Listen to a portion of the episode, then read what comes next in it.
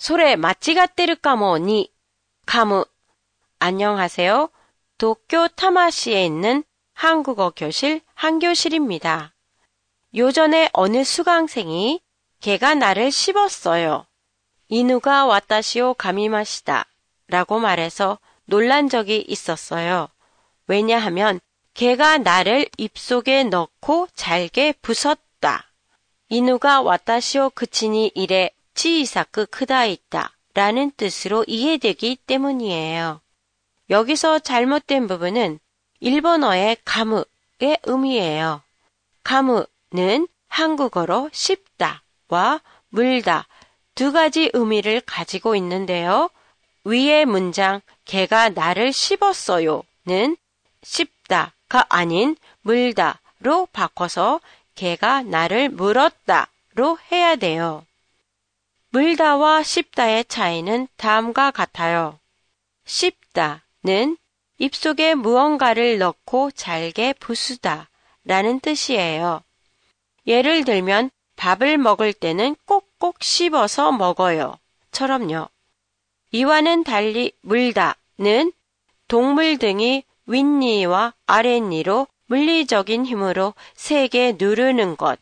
도부츠나도가 우에노하또 시타노하데 부츠리테키나 치카라오 그아에 츠요쿠 오스코토 을 뜻해요.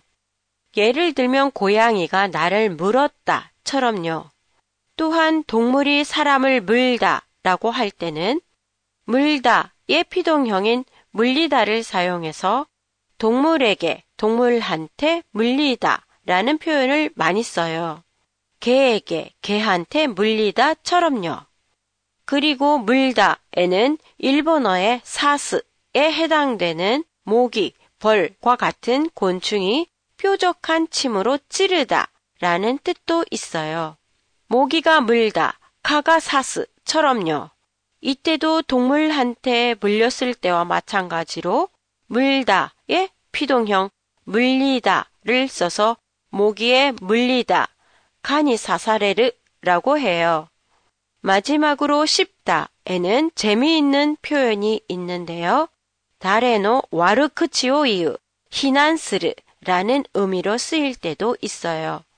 선생님을 씹다 는 선생님을 비난하다 라는 뜻이지요.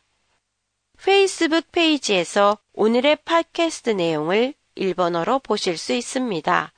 안녕히 계세요.